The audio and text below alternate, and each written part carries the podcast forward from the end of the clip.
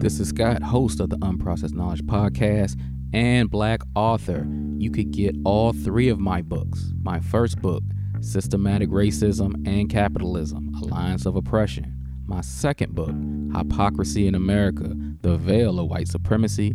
And my third book, my first novel, Exodus 2035, all available on Amazon.com and Amazon Kindle. If you don't have a Kindle, you can download the Kindle app to your smartphone or tablet, and you can access those products. Thanks for listening. Um, don't forget you and you network. You can find that on Instagram, you and you underscore network, where you can find all the shows uh, under the U and U network. Shout out to the U and U network, you know what I'm saying? And all those podcasts that's on U and U network. Link for the U and U network that has brothers at U and U network. You can check out the socials at U A N D U underscore network. Tonight about this video appearing to show Border Patrol agents confronting refugees aggressively on the Rio Grande. I don't think anyone seeing that footage uh, would think it was acceptable or appropriate. The conditions under the International Bridge in Del Rio, Texas, a border town 150 miles west of San Antonio, also raising eyebrows. Reporting and shocking images and video from Al Jazeera shows that Border Patrol's abusive treatment toward Haitians um, continues at the southern border. Now, thousands of them have come to the border in recent weeks seeking asylum in the United States, uh, but the Biden administration continues to uh, conduct mass deportations without giving asylum seekers a fair hearing or even a shot to apply for asylum. I'll get to those details in just a second but it is important to see the type of treatment. Welcome back to the Unprocessed Knowledge Podcast. That clip courtesy of the Young Turks. It is quite the situation going down at the Mexican American border. You have a camp of about 12,000 Haitian immigrants that came from Haiti through South America up into Mexico who are trying to cross the border and get asylum in the United States. And they were met by Border Patrol agents on horsebacks with whips. They are literally whipping black people on the border like it's 1821 and not 2021. All right, they is whipping niggers trying to cross the border, trying to gain some asylum. Now, what happened to the DACA program? What happened to the Dreamers program? What happened to all these laws to grant immigrants a path to citizenship? Well, those laws only work for so-called Latin Americans. Those don't work for Negro. President Biden is telling all is telling all them Haitians, and we covered this before. We've actually covered this quite a few times on the last, uh, the most recent three or four episodes.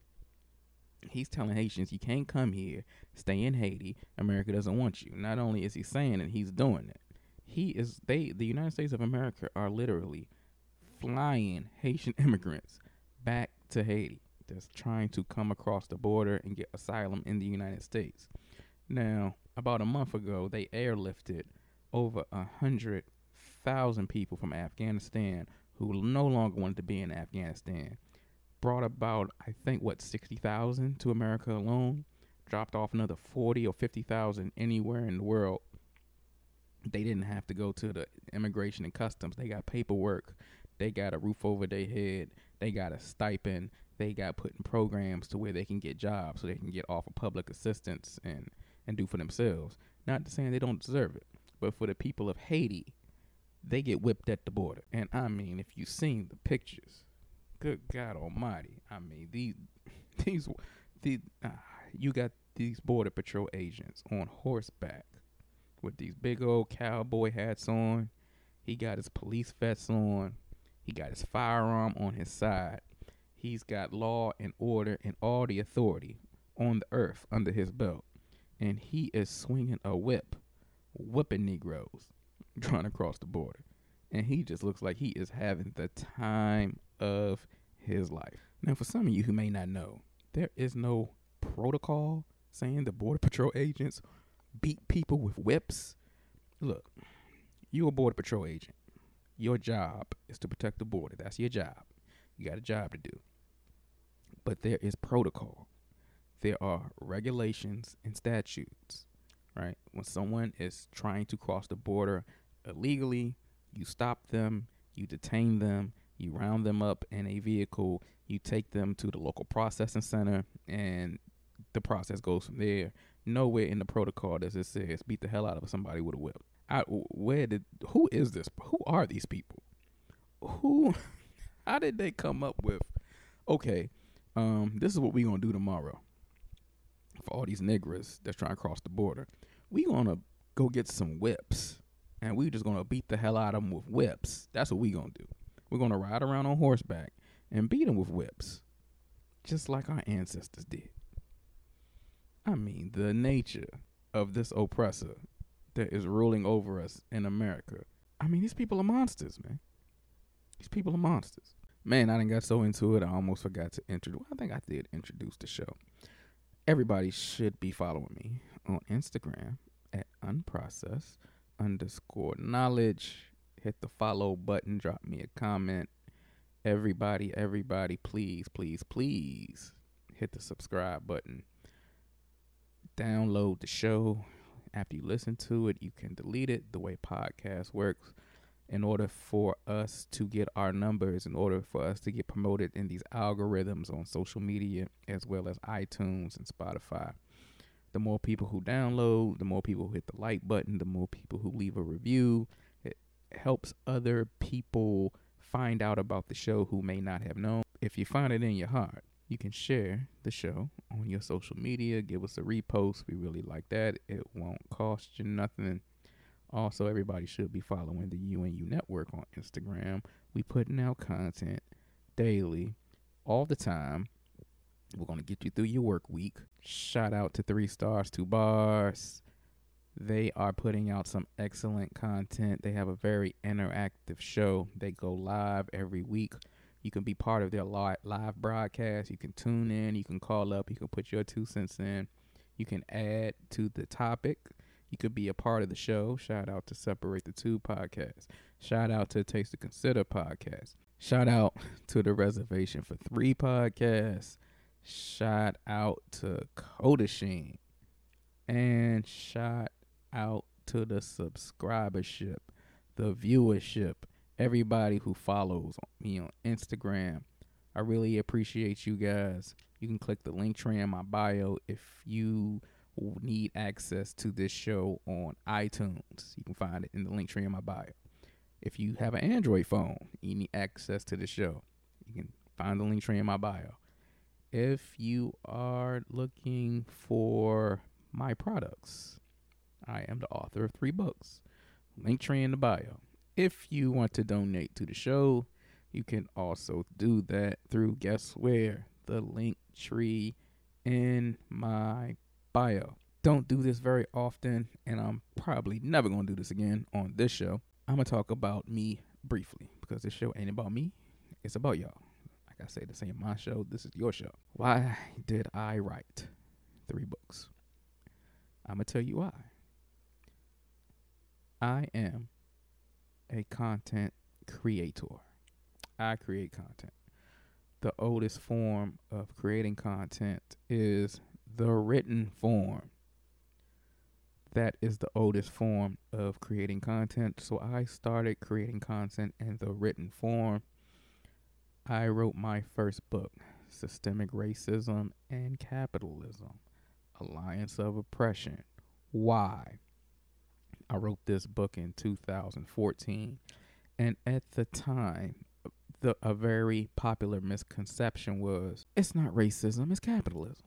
This is when Barack Obama was president of the United States. A lot of people would say it's not racism, it's capitalism.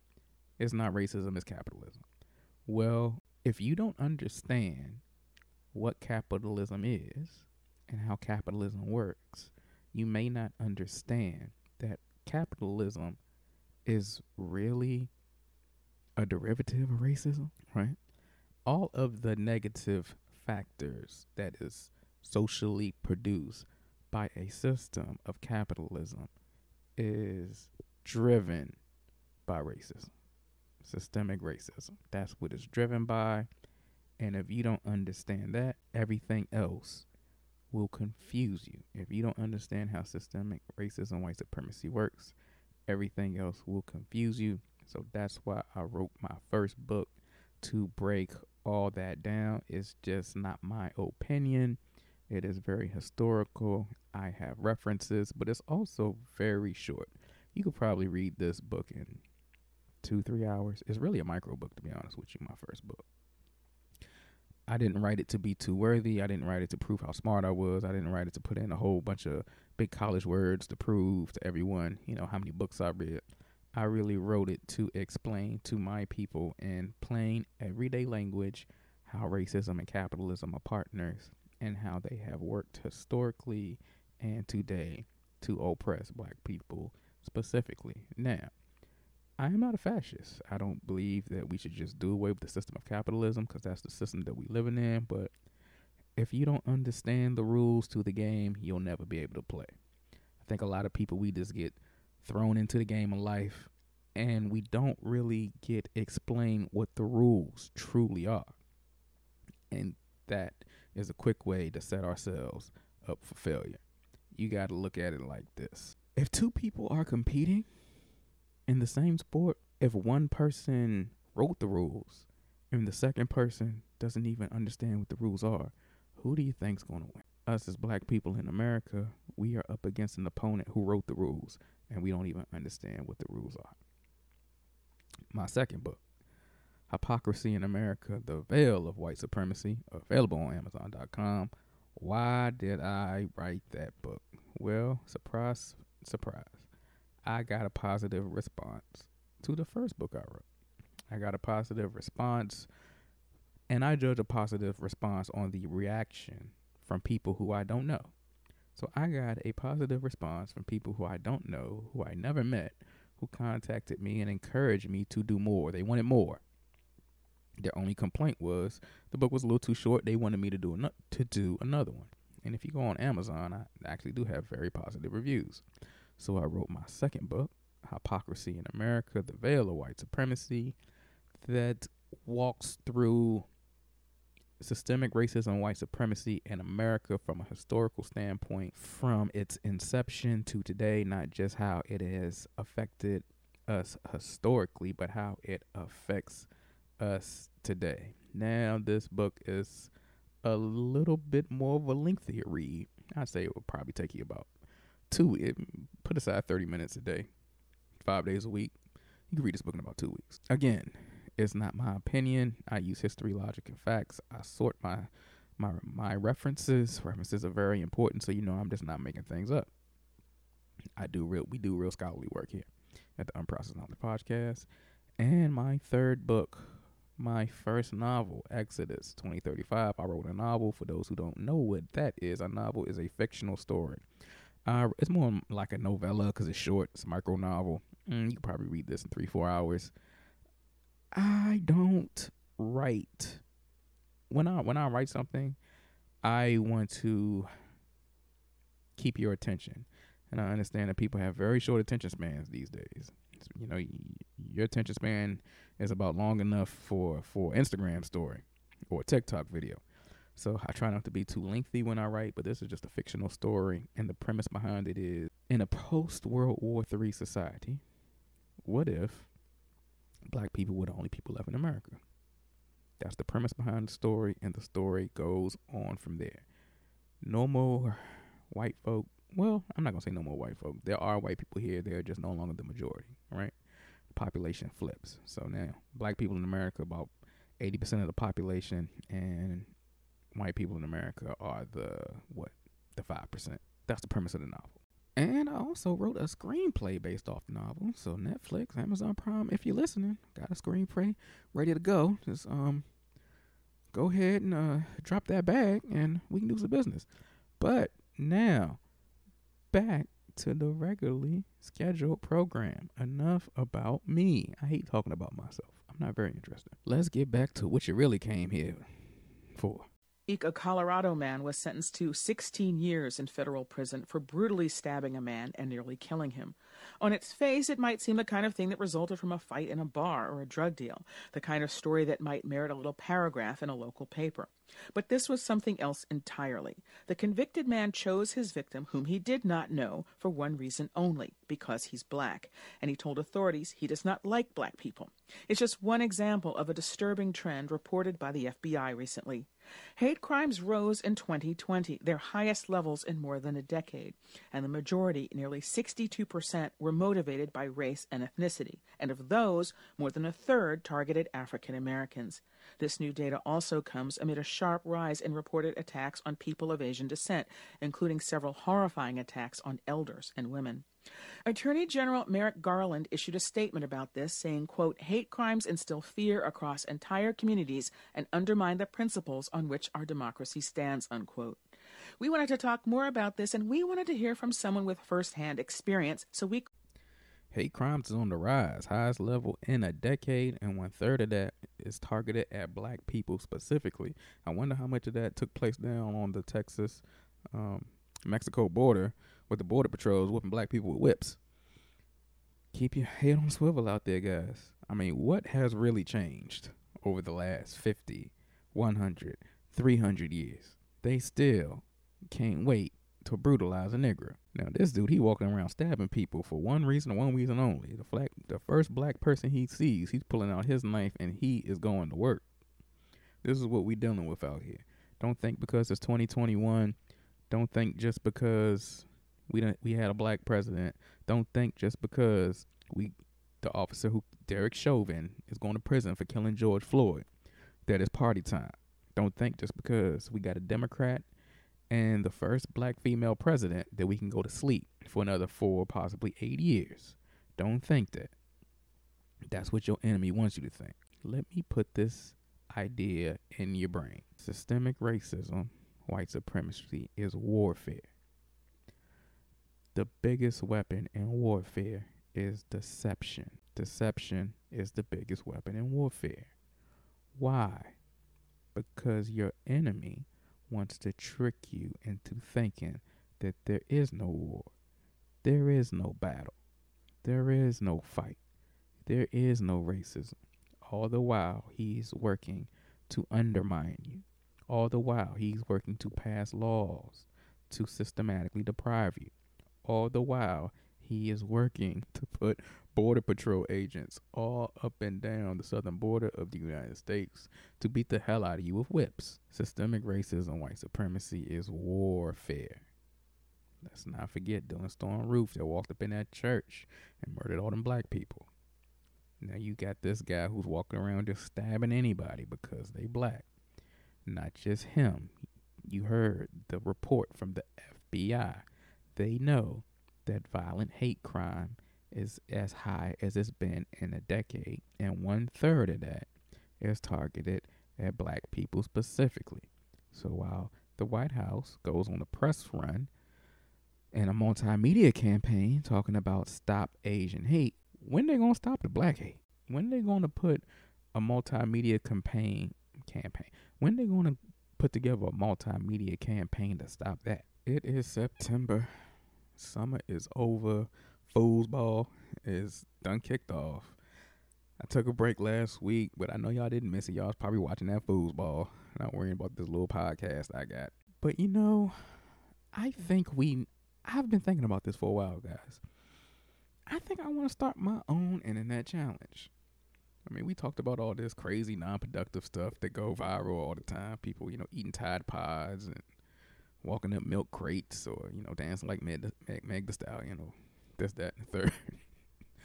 we need to start our own internet challenge for the, you know, for the for the warrior scholars, for the for the truth seekers, for the for the history hitmen. I feel like we need to start our own challenge. We need to start our each one teach one challenge. If you got a book that you enjoy, if you got a book, it could be any book that you think that you would like to recommend, go ahead, take a picture of yourself with that book, throw in the hashtag each one teach one. Go ahead, tag me in it, tag the UNU network in it. Something constructive, something positive. Let's pass on some some logic, some facts, some common sense, some good information, whatever book you're into. It could be philosophy, it could be a cookbook, it could be relationship, it could be self help, it could be fiction, it could be nonfiction. It just has to be a book. Hell, it can even be a it can even be a romance novel. You know, let's let's let's try to keep it PG. You know, keep it PG thirteen. You know, I don't, I don't know what some of y'all be into, but let's you know it's back to school time. Let's try to do something positive and let's see if we can't get that going and make that go viral, guys. I got faith in you. I got faith in the in the warrior scholars. I got faith in the history hitmen. Let's go ahead and let's let's uh let's take this one to the top. Let's you know let's rock this. Let's rock this all September. Well, I said all September. Damn, September's almost over. Let's go ahead and rock this all the way through November. Know, you know all the way through homecoming season. Let's go ahead and do that. I came across this story and I want to share it just to put things in perspective a little bit. 2017, because of a court ruling, the Cherokee Nation granted citizenship to people known as freedmen. They are the descendants of people enslaved by the Cherokees. Now, other tribes feel pressure to do the same, and Congress is getting involved. Here's Allison Herrera from KOSU in Tulsa. At a small table near the back of the Midwest City Library, LeEtta Osborne Sampson pulls out a census sheet from the late 1800s. My great great grandmother, Minerva Moppins, was a medicine woman. The sheet has all the names and some details about her family. She taught my grandfather how to do the herbs and everything, but she helped take care of the people in the nation. Sampson is carrying on the family legacy. She's a home health care worker and a band chief for the Seminole Nation Tribal Council. Even though she sits on the tribal council and votes on important tribal business, she says she can't receive any tribal benefits like housing or health care. That's because she doesn't have full citizenship. So, with our family, to tell me that I don't belong where I am is, is uh, disrespectful. Sampson is a Seminole freedman descendant. Freedmen were formerly enslaved people of the five tribes that were removed to Oklahoma from the southeast on the Trail of Tears. A quick history lesson. After the Civil War, these same five tribes signed treaties in 1866. As part of those treaties, tribal nations agreed to free their slaves and give them the same rights as other tribal citizens.